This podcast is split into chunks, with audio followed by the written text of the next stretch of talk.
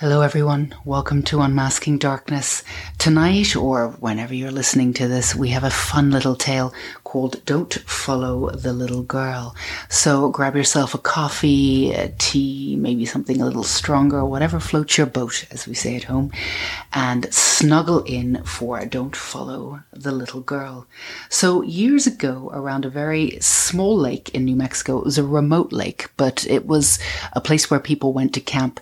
A group of 10 people went to camp. It was a woman, her husband, and her husband's family.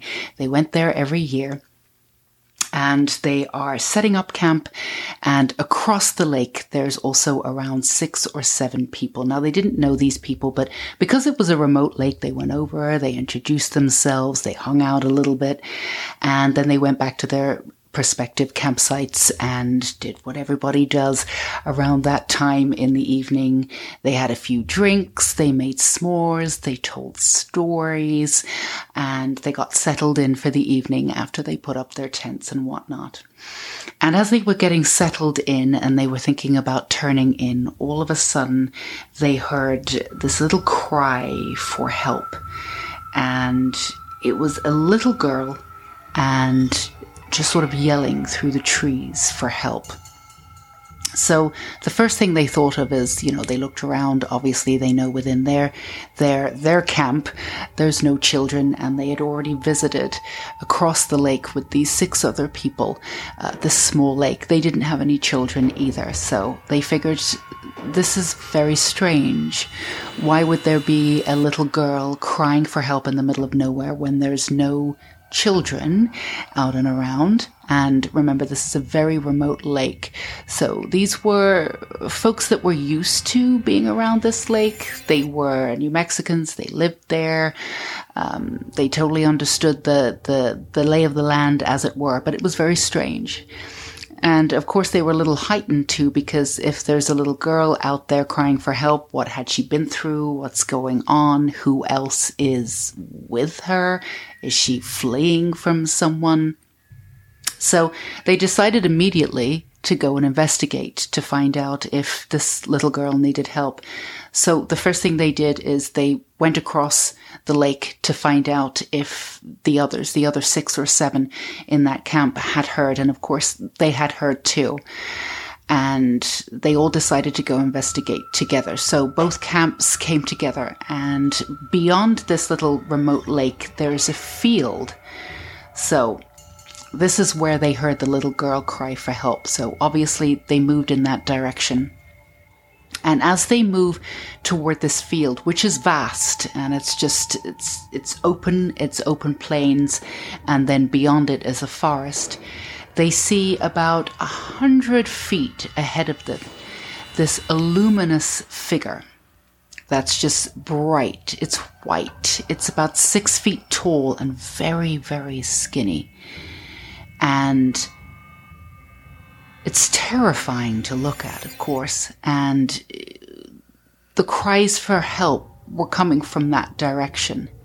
So a couple of the people that were investigating, of course, we've got two camps coming together, decide to, to go forward a little bit while the others decided to stay back and sort of hold the ground just in case they needed to bolt or, you know, grab their camping equipment and, and, and run for their lives. They didn't really know what was going on. So the ones that moved forward moved forward very, very slowly and walked very bravely toward this figure that again, that was illuminated. They presumed it was a figure in white. Again, it wasn't decipherable, although they could tell it was six feet tall. Some of them described it sort of uh, maybe as a lady, but they weren't entirely sure. They just know that as they got closer to this being, it started backing up. It didn't turn around and walk away. It just sort of hovered and moved backwards. So the closer they got, the more it moved away. So they were never able to really get to the figure. They weren't able to reach out and touch it in any way. It was always a hundred feet away. And it was definitely coming from the area that they were hearing the little girl cry for help. So the two in front made it out and, and moved forward and forward and, and kept very insistent on seeing what this figure was. And as it retracted and it retreated and it kept going and going and going, it finally, as they moved forward, it finally retreated into the forest and disappeared. And as they got to the, the start of the forest, which was very dense, and again, this is very rural, very remote, they decided not to chase it into the forest, which was probably a very good idea, as they could not decipher at all what this was. So everybody went back to their campsites and to their prospective campsites, the 10 on this side and then the six or seven on that side. Um, and just sat around the campsite, sort of trying to figure out what it was. And of course, they, they had absolutely no idea. So they all decided to go to bed and sort of check it out in the morning.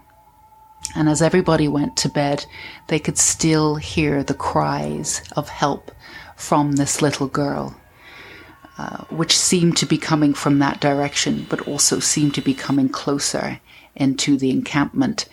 But nobody that night opened up their tents. Nobody dared look outside, and nobody went to investigate into that field. The next morning, when they woke up, they all broke down the camps, uh, broke down their campsite, and everybody went home. So I hope you enjoyed this a wonderful little tale. Have a wonderful night's sleep. Be well, and until we meet again, bye bye.